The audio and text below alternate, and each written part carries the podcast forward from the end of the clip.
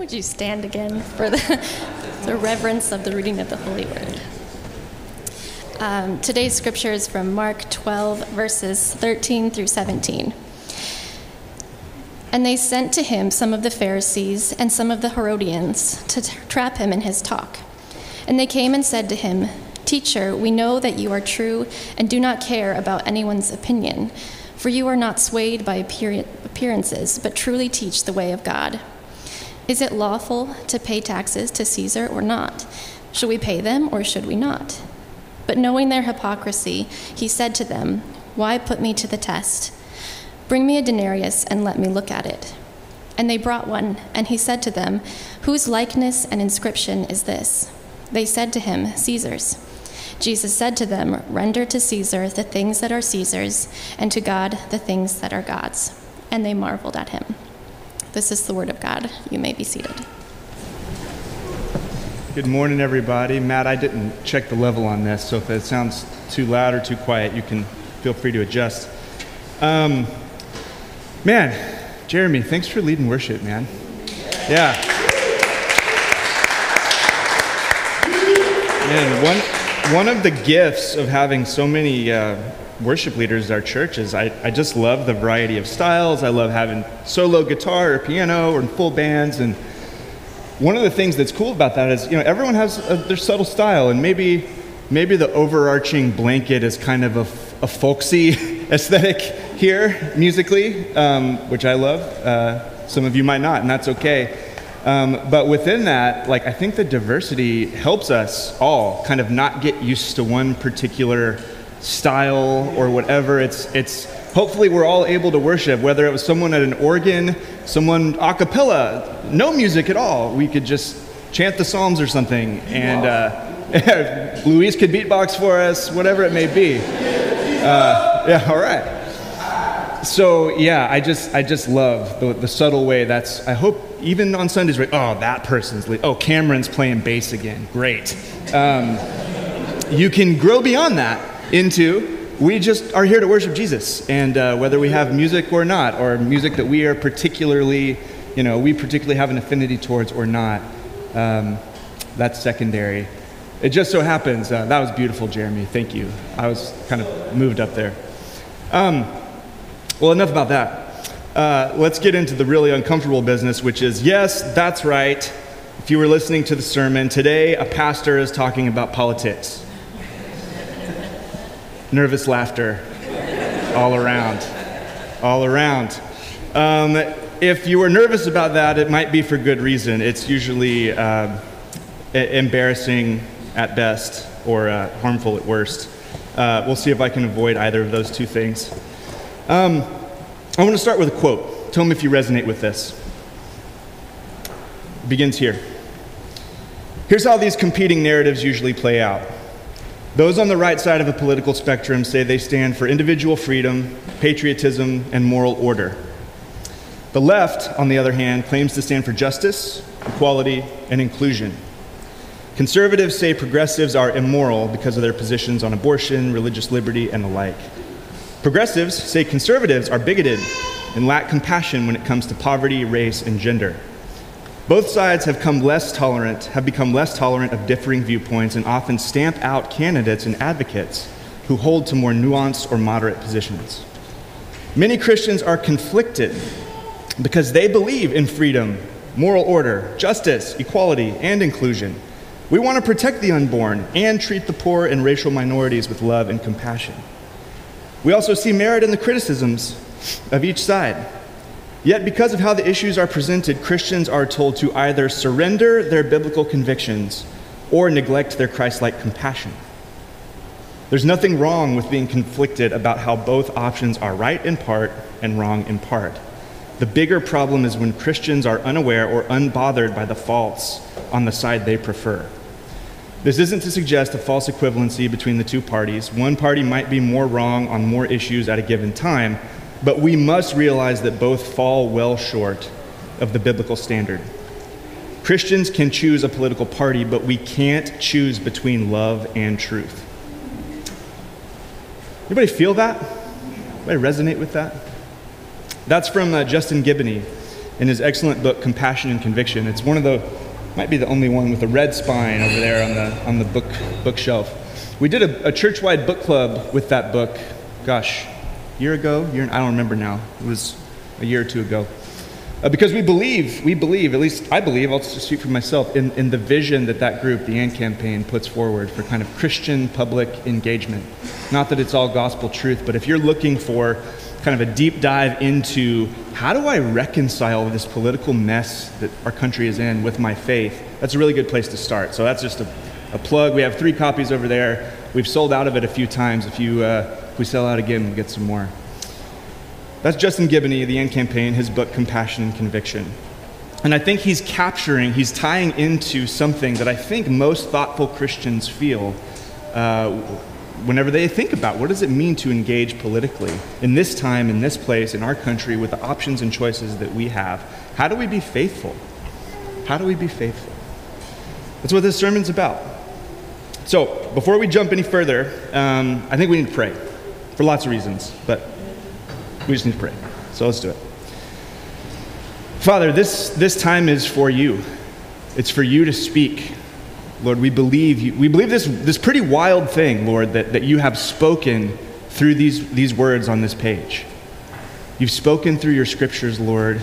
You spoke, of course, through the incarnated Son of God, Jesus, who had this conversation with these people.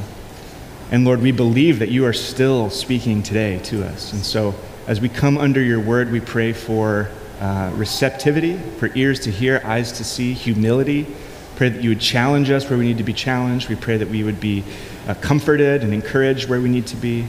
And Father, as, a, as another pastor speaking about politics, I just, I, more than anything, I'm, I'm really not concerned with who I do or don't offend. I just want to speak your truth, Lord. And if anything I say is not of you, then just remove it May it, may it not be carried with any of us out of this place, Lord. You speak this morning. We beg you. We need that, Lord. It's too complicated otherwise. We pray this in Jesus' name. Amen. Well, verse 13. Verse 13, let's put it up on the screen there. It says, They, who's they? They was the group of religious leaders, the chief priests, um, some Pharisees, some elders, some scribes, key representatives of kind of the temple leadership system that Jesus has suddenly like thrown down the gauntlet with, as Josh mentioned last week, and his way and his, this Holy Week, this week in Jerusalem leading up to the crucifixion. They are now trying something else. They, they last week came to him with a question: By whose authority are you doing any of this, Jesus? Because you're doing some pretty wild things. Whose authority are you standing on? And then Jesus kind of enigmatically answered their question. Now they're trying another tack. They send a different group to him. They send to him some of the Pharisees and some of the Herodians. We'll talk about who they are and why that's significant in a second. And they sent him once again to trap him in his talk. So, this is the second of four questions that are come to Jesus early in Holy Week. And uh, the second one is perfectly designed. It tells us right there to trap Jesus. This isn't a sincere question about what do we do about this tax issue. This is designed to catch Jesus, to trap him, to give him an impossible question to answer. To understand why this is so difficult, we just have to do a quick bit of sort of first century background here about this tax. We talk about this a lot, but in the first century, the world that Jesus was incarnated into, was teaching into, uh, was a sad time for Israel. Israel was under the oppressive rule of the Roman Empire, they were subject to it. And some Jews, some Jews got along just fine. They got along to get along. They found ways to benefit from sort of the, the benefits that came with being nested under the Roman Empire. But, but others, usually the more religiously serious Jews, they absolutely hated this arrangement. God was supposed to be their only ruler, and every time they had to pay any kind of homage to Caesar or to Rome, it was a slap in the face of some of their most deeply held views. New Testament scholar Larry Hurtado writes this For these Jews, there was perhaps no aspect of Roman rule more objectionable than the annual tribute or poll tax that had to be paid in the emperor's silver coins on which there was his likeness and an inscription. I have a picture of it here. I saw you can buy these coins for like four euro. Uh, that would have been cool. You should get a denarius. That's the first century Roman silver denarius that they were talking about here. On the front, uh, you can see the uh, underneath it has the letters, and then it, we kind of fill in what each word represents. But the front says Tiberius Caesar, August, son of the divine Augustus. And then the back says Pontifex Maximus. This is Latin. High priest. High priest. So this coin, this coin describes Tiberius Caesar as a semi divine being. You see that? And the high priest. In other words, here's, this is Hurtado again. In other words, the tribute was not only an economic burden, they had to pay a day's wage. You know, it's not that much, but it's significant. That's about how much a, a, a denarius was worth. But more importantly, for many Jews, to pay the tribute, or for some, to even handle this money, to even touch it, was to consent to the blasphemous claims of the Roman emperor that he was God. So some of the most devout Jews said, We're not even touching this coin because of what's printed on it, let alone paying this tax that he's asking us to do every year. In fact, when this was instituted uh, around AD 6, there was a failed Jewish revolt where, where many people rose up to try to overthrow Rome over how offensive this was to their sensibilities, and it was put down. Rome was still in place. And there was going to be another revolt over basically this issue in AD 66, years after, decades after Jesus was on the scene, that resulted in the temple being destroyed. So this was a hot, hot issue. This wasn't just like, ah, I don't know, what, you know, what about, yeah. I think when we think about taxes, we think I don't know, it's annoying or whatever, and yes, this policy, that. No, this was cutting to the core of kind of Jewish identity under an oppressive empire. So, so just let that weigh on you as we discuss this. So the question that they're coming to Jesus with to trap him of whether or not to pay this tax with this coin was shorthand for this. Just how do you think we should respond to our Roman oppressors, Jesus? What should we do? Just how revolutionary are you, Jesus? We get the sense that you've got this revolutionary impulse. You're not, you're not just going along with whatever is happening either in Israel or in Rome. Just how far does that go? Maybe you're more curious about that as you think about Jesus. So Jesus is left with a dilemma. It's a dilemma. Here, I, I didn't even read this. They, so they, they, they come to him, and here's what they say Teacher, we know that you're true and do not care about anyone's opinion, for you are not swayed by appearances, but truly teach the way of God. So they're kind of buttering him up, probably meant to be kind of soft mockery of Jesus, maybe not so soft. Jesus, we, we know that you're, you're not afraid to answer hard questions for fear of offending people, right? So, answer this Is it lawful to pay taxes to Caesar? They're talking about this tax or not? Should we pay them or should we not? Yes or no, Jesus? Yes or no? Roman taxes? Yes or no? Roman rule? Yes or no? Tell us now. That's the trap. That's the trap. Here's why it's so sticky. If he goes left, let's say, and says yes, just pay the tax, kind of religiously compromise with Rome here he's going to risk losing support of all the people who think he's the Messiah. You know, there was this group that was welcoming him in just two days before on the donkey, Palm Sunday, laying the cloaks on the ground, palm branches, saying, This is the son of David. Here he is. It's the king. He's going to do this. Oh, this is the Messiah. This is the one we've been waiting for. So he's got this little movement building. If he says, Yes, pay the tax, he will lose the support of all these people who view him as the Messiah. They think that will help them overthrow Rome. He will be seen as having less religious purity. He'll be compromised by supporting this Roman blasphemy. His influence will be stopped via just the loss of credibility amongst his followers. That's option A. If he goes right and says, no, don't pay it, stick it to Rome, the leaders then will have enough to charge him with sedition and have him arrested for being a threat to the social order. His influence will be stopped via jailing, possibly execution. Take your pick. Lose all credibility or be killed. What's it going to be, Jesus? Just how revolutionary are you? So, no matter what he says, trouble's going to come for him. But notice who's asking the question as well. Here's another layer. The chief priests and scribes and elders had sent a mixed group of, here they are, the Pharisees and the Herodians. We have to note this the Pharisees, we've talked about, we've met them a lot across this book. They were the experts in the law. This was a group, don't be too hard on them. They were a group that was going to try to usher in the Messiah's coming by calling Israel to deep faithfulness to the Torah. Guys, if we can just get really serious about the covenant, really obey, then maybe our woes will be over. Messiah will come, he'll rescue us, the curses will be over. That was their heart. Let's get serious about our covenant with God so our fortunes will change. On the other hand, the Herodians, these were irreligious Jews mostly who were content with the Herodian dynasty in Rome. So Rome had set up these puppet rulers of the Herod family at this time to kind of oversee. And they basically represented like fake Judaism Roman puppets, if that makes sense. So the Herodians like, we like Herod. He's good for us. He, you know, they just kind of went along to get along. They're happy with the arrangement. They benefited from it. They supported the Herods.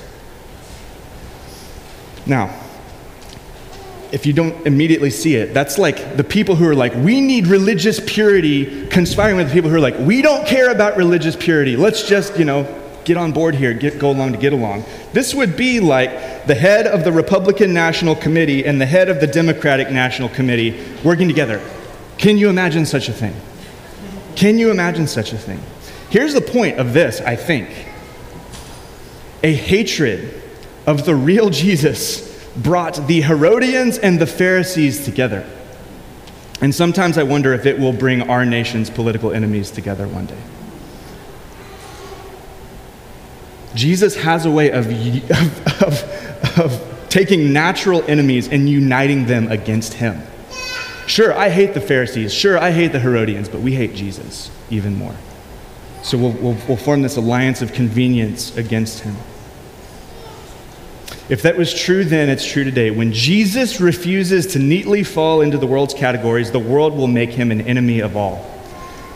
Friends, I just say this pastorally this is a space we have to increasingly become comfortable living in as Jesus' hands and feet in this world if we're going to follow him with integrity. Are you ready to be hated by the Herodians and the Pharisees? I don't know if I am. I want to be. Uh, that's what I'm called to be. That's what you're called to be. Let's count the cost right now. So, to summarize, Jesus is being weighed, asked to weigh in on a heated political issue of his day, very heated, um, to either accept, if we use kind of a heuristic from our day, either what the left says or what the right says, and either way is going to threaten his ministry in some way. Their question is designed to undermine his support amongst one group or the other, but their empty, I want you to hear this, their empty words about Jesus are actually true because they're getting at something here. To, wait, to answer this one way or the other is to basically say, I'm not afraid of what consequences might come for me. And all this stuff that they eh, disingenuously say is true. He does not care about anyone's opinion. He is not swayed by appearances. He truly does teach the way of God, whatever the cost. They are right.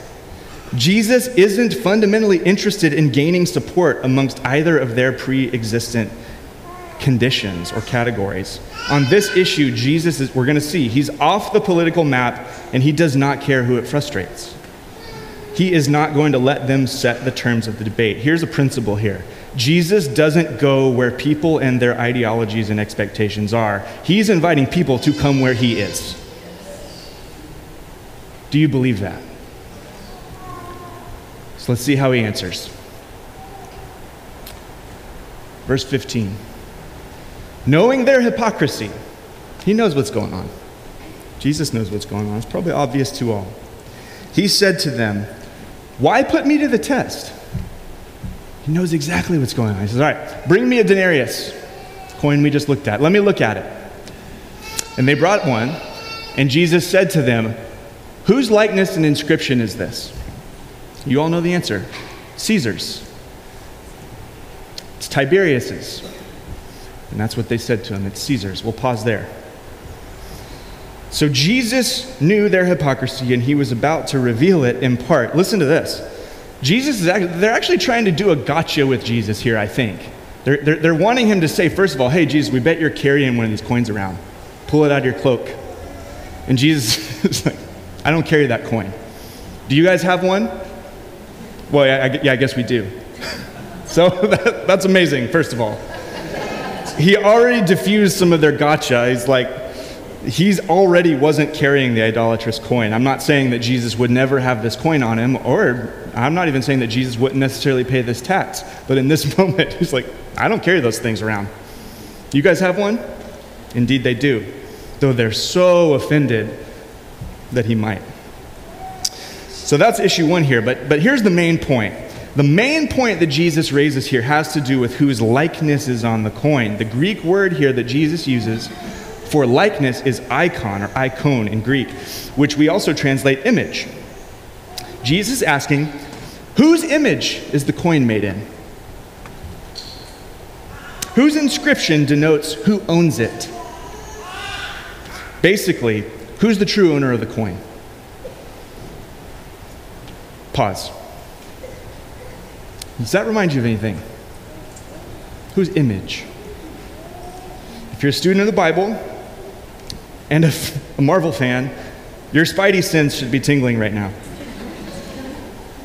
The same Greek word, icon, is the, is the word found in the Greek translation of Genesis 1 26 through 27. Then God said, Let us make man in our icon, our icon, our image, after our likeness. And let them have dominion over the fish of the sea, and over the birds of the heavens, and over the livestock, over all the earth, over every creeping thing that creeps on the earth. And so God created man in his own image. In the image, icon, of God, he created him. Male and female, he created them. So, in this illustration, in, in this question, he's just asked a question so far Whose image and inscription is, in, is this coin in? He's establishing an implicit, explicit idea and an implicit one. Explicitly, they say, Every one of these coins carries Caesar, Caesar's image. In, in the Roman world, it was literally thought that he owned the coins, even as they were being used for commerce. It's like, they're my coins, and I'll call them back anytime I want. So that's explicitly stated.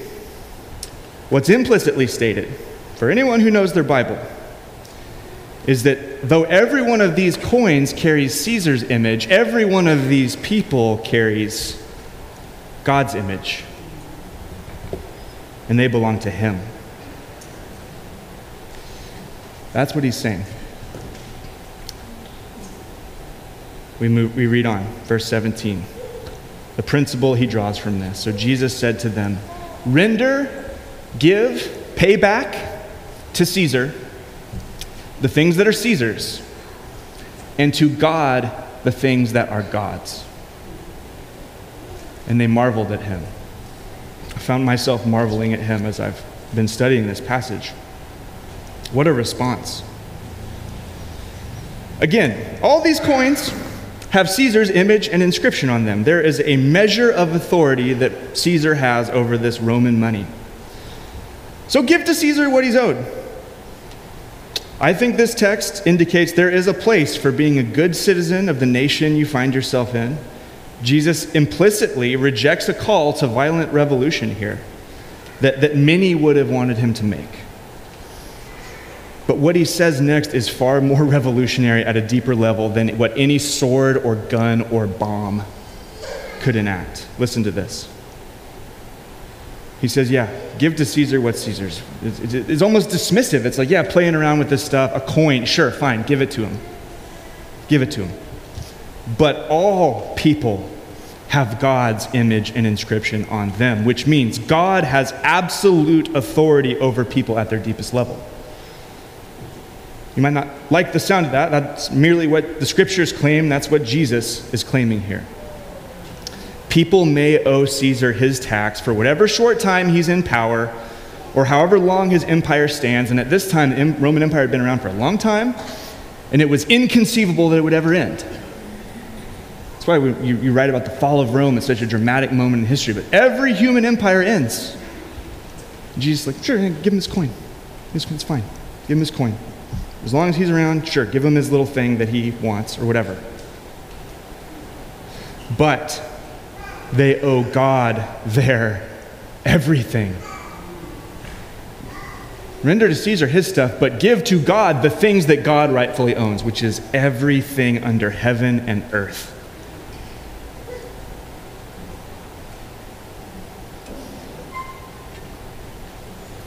God's reign, friends, will never end. This firmly, firmly situates our relationship to earthly kingdoms and our vision for politics firmly and unmistakably underneath, underneath, totally subject to our discipleship to Jesus. There's no competition here between the things that are Caesar's and the things that are God's in terms of importance. No competition whatsoever. Inconceivable chasm there.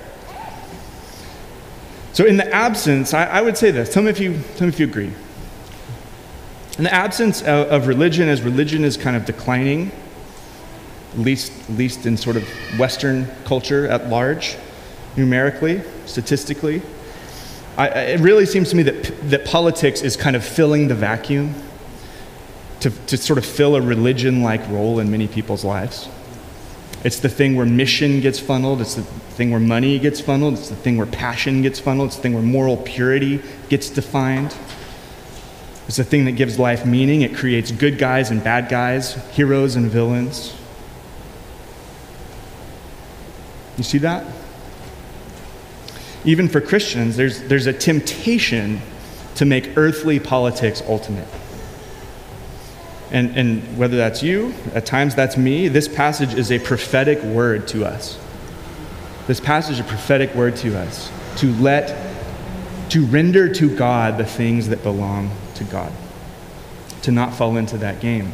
In fact, it seems that the spiritual powers that are opposed to God and his rule are highly invested in dividing the people of God in squandering the reconciling, unifying, peace bringing work of Jesus between every socio political barrier.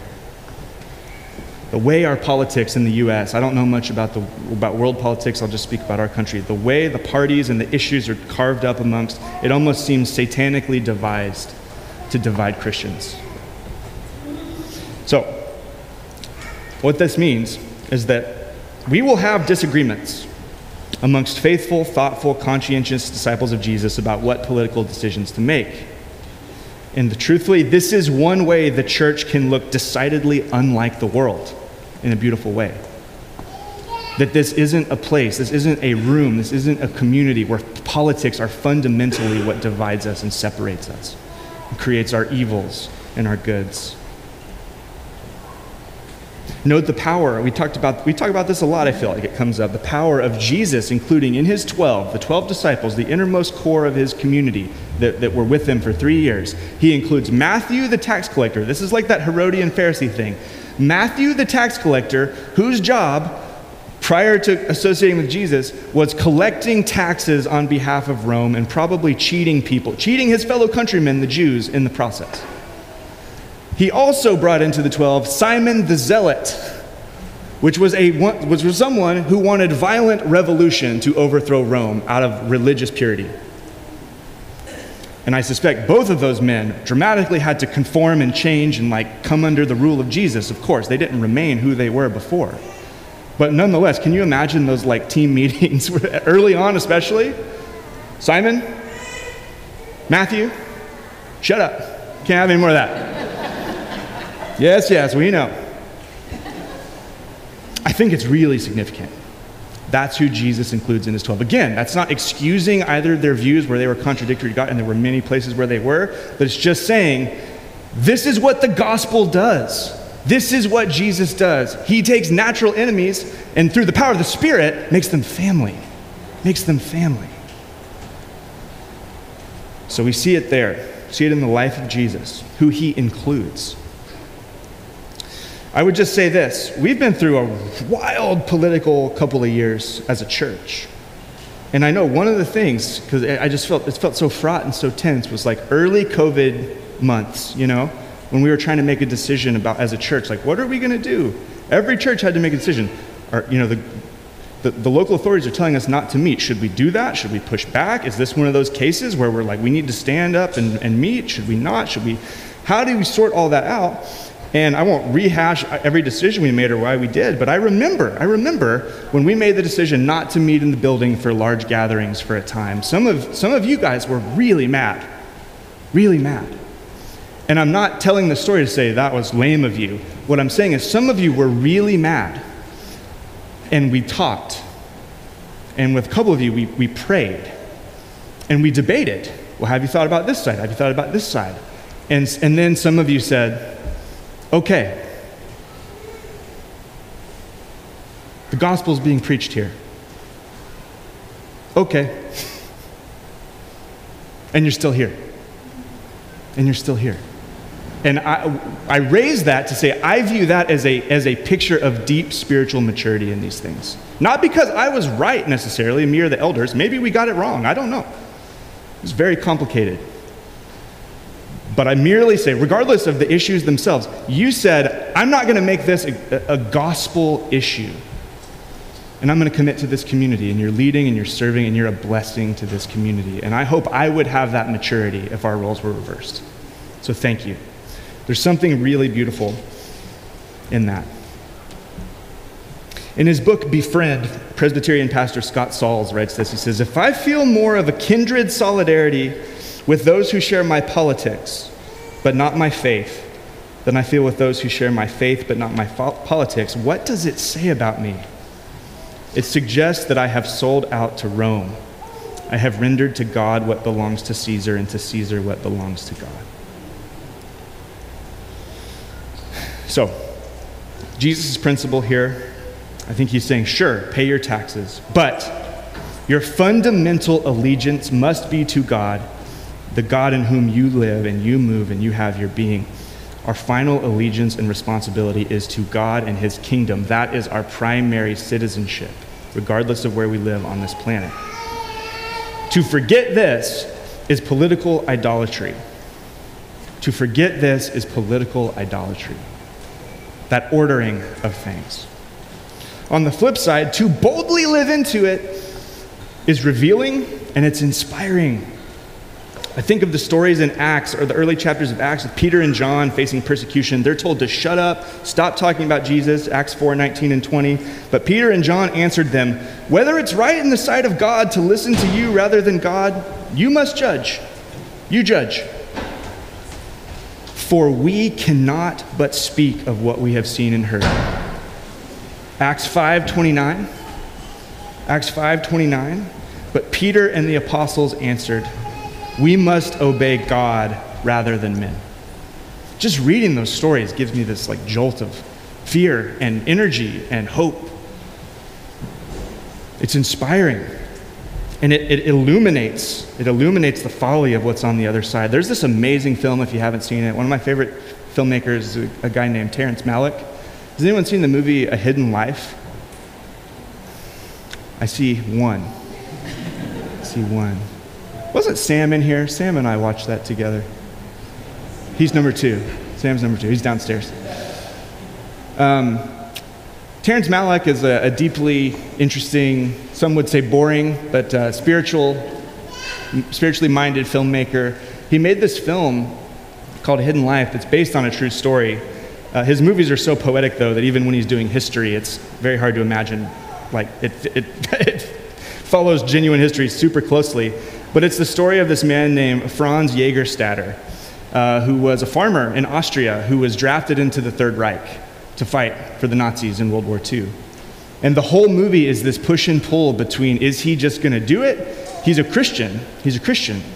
And is he just going to do it, go along to get along, which is what every single person in his village encourages him to do, or is he going to stand up and do the right thing? And as he begins to make choices, there's always that, this is always the temptation. So many people say, just, just sign the paper. Just say the words. You know in your heart that you won't, you don't really mean it. But you'll think about how much suffering you'll, you'll save your family from or whatever. It doesn't mean anything. Just, just do it. Just do this. Just go be a, just go be a, a medic or whatever in, in, the, in the army. And the story is just the, the agonizing journey of him sticking to his faithfulness in God. And so much of the film is like these over, overdubs of just his prayer life and reciting the Psalms and pleading with God. And not times he doesn't know what to do and he's begging for direction. And the film, though, just ends up being like his life just became this monument this monument to the goodness of God, the truth of God, the justice of God, and in contrast, it just exposed the cruelty and the corruption of what was happening in Nazi Germany. Rendering to God the things that are God's has a powerful, powerful effect in this world, friends. Really does. To boldly live into this is revealing and it's inspiring. And I'm just going to say this. I'm going to tell you this. It is, it is my deep conviction, this is just me speaking personally, it is not the purpose of this pulpit to tell you how to vote. Um, you're never going to get a voter's guide from Door of Hope Northeast. But you will hear every week what Jesus demands of his followers, what's on his heart, what is his agenda, how we can actually follow after him. And what I want to do is to push on you not to play the world's games of easy partisanship, of compromising your faith convictions for your chosen political team, of getting comfortable demonizing the other side of the aisle. However, you vote, and maybe there's some personal bias in here, so judge it against the scriptures, but I actually want you to feel at least a meaningful measure of political homelessness in this world. Um, both parties claim to be the Jesus party, and they aren't. They, they aren't. I think one of the most important things that Jesus models for us in this story is how to transcend the categories and options that the world sets before us politically. Jesus neither has to fully embrace the revolutionary mindset, full stop, or wholly embrace the Roman occupation. This isn't to say that the right thing politically is always the. Sometimes you hear that. It's like there's something on the left, something on the right. The right thing must always be in the middle, kind of splitting the difference. I'm not saying that. I'm not saying that. Sometimes on certain issues, one side is clearly better, wiser, more truthful, more just than the other. I'm just saying it's very unlikely that either of our two political parties' visions on a given issue are perfectly in line with Jesus. The system almost won't allow them to be. And certainly not the case that either party has a 100% track record. So, if you choose to participate in our democracy and vote, which I'm not even assuming that, and if you choose to, my, my pleading with you as your pastor is pursue truth and beauty and goodness and wisdom and justice as Jesus defines them. And when faithfulness requires that you upset your progressive friends, and when it requires that you upset your conservative friends, and by the way, just would say in, in Portland, it will likely be more emotionally and relationally difficult to upset your progressive friends by virtue of where we live and the air that we breathe. But whatever the case, be okay with it. Upset people. Because you're rendering to God what's God's. Because Jesus is your king. Because Jesus is your king. Hear this let our politicians disqualify themselves from your support. Hold them to higher standards. Hold yourself to higher standards. Don't accept their terms. Receive Jesus' terms. You know, Jesus modeled this perfectly in his final obedience to God to purchase our salvation. I think of the image of Jesus in the Garden of Gethsemane. We're going to read it in Mark here in a couple months. But Jesus, when he begs with the Father to spare him the cross, and this is enigmatic because, as we know, Jesus is God. He's the eternal Son of God. But he says, Not my will done, but yours. He humbles himself to the Father's plans. He laid down, in some sense, I would qualify this, of course, but in some sense, he laid down his agenda in that moment for the Father's agenda, and it led to his death, his execution.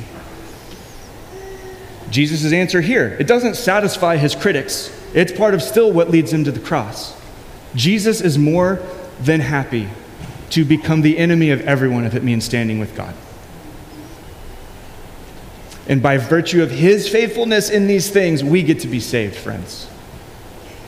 Though, though we com- I compromise all the time. I'm motivated by fear. I'm motivated by looking like I've got the right and cool and acceptable opinions uh, as much as anybody else. Jesus was never like that. Jesus stood, stood firmly in truth, whatever the cost. And the result is that he died for our sin and offered us the forgiveness that we so desperately need, offers us the righteousness that we could never attain on our own. And he does it as a free gift to any who would believe. Even to these people, you know, the Romans nailing him to the cross. Father, forgive them, forgive them. That's the Jesus that we serve. And because he's like this, we can be saved. If you've been saved, it's because he's like this. If you haven't been saved, come to him today. He is good. He is good. That's our Jesus. So, a few final points of application. We're almost done. I would say this I think this text indicates that Christianity affirms at least a place for sinful human government. I think this passage tells us Christians are not to be violent revolutionaries, this and other passages. I think this tells us Christians are to pay their taxes. I think this passage tells us that, well, by implication, in connection to other passages, we're, we're meant to pray for our civic leaders, for their good, for their wisdom, no matter how despicable you find them, one way or the other. You pray for them.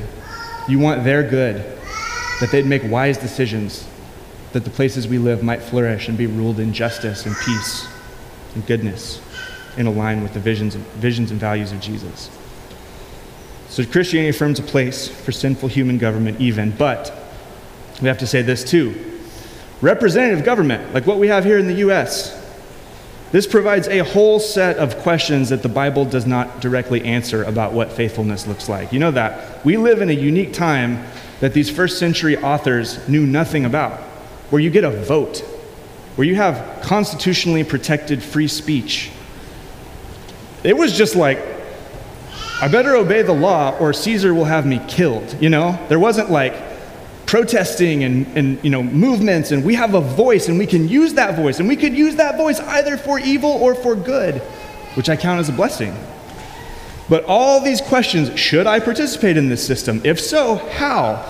Wow, these issues I really care about are carved up amongst number, number of parties. Should I take lesser of two? You know, all of these questions that I think are fascinating, important. I would love to go get coffee and talk about this and just process. How are you processing these things? How am I processing these things? So let's do it. Or do it amongst yourself, whatever. These are conversations we need to be having. My point right now is just we live in a political environment that the New Testament, or certainly the Old Testament, knew nothing about. So let's have grace for one another as we're trying to make these choices. And may we lean into these responsibilities, which are pretty novel in human history and may not be around that much longer. They may not be. We're not guaranteed representative government, but may we, as long as we have this system, may we take the responsibility with great discernment and with great care and with great humility. Amen? More than anything, what this text is here Hope it's clear. This is a challenge to smash your political idols. Smash them. Whether they're on the right, whether they're on the left, whether they're in the middle, anything that is challenging you for your allegiance over against Jesus, smash it, kill it, put it down. Jesus is our king. If he is your king, I should say. I'm going to assume that about everyone in the room. But if Jesus is your king, then he's your king. We all bear his image. There are categories and traps and moves, and you should do this or you should say that all over the place. The question is not, is Jesus with you? The question is, are you with Jesus? Are you with him? Will you go where he goes? Even if it creates natural enemies out of everybody else against you because you are with the king. Behold, in this world you will have trouble, but take heart, for I have overcome the world, he says. If they hated me, they will hate you, he says. Jesus, give us the boldness to walk faithfully in this moment, whatever it looks like in Portland in 2022. Amen. Oh, may it be so.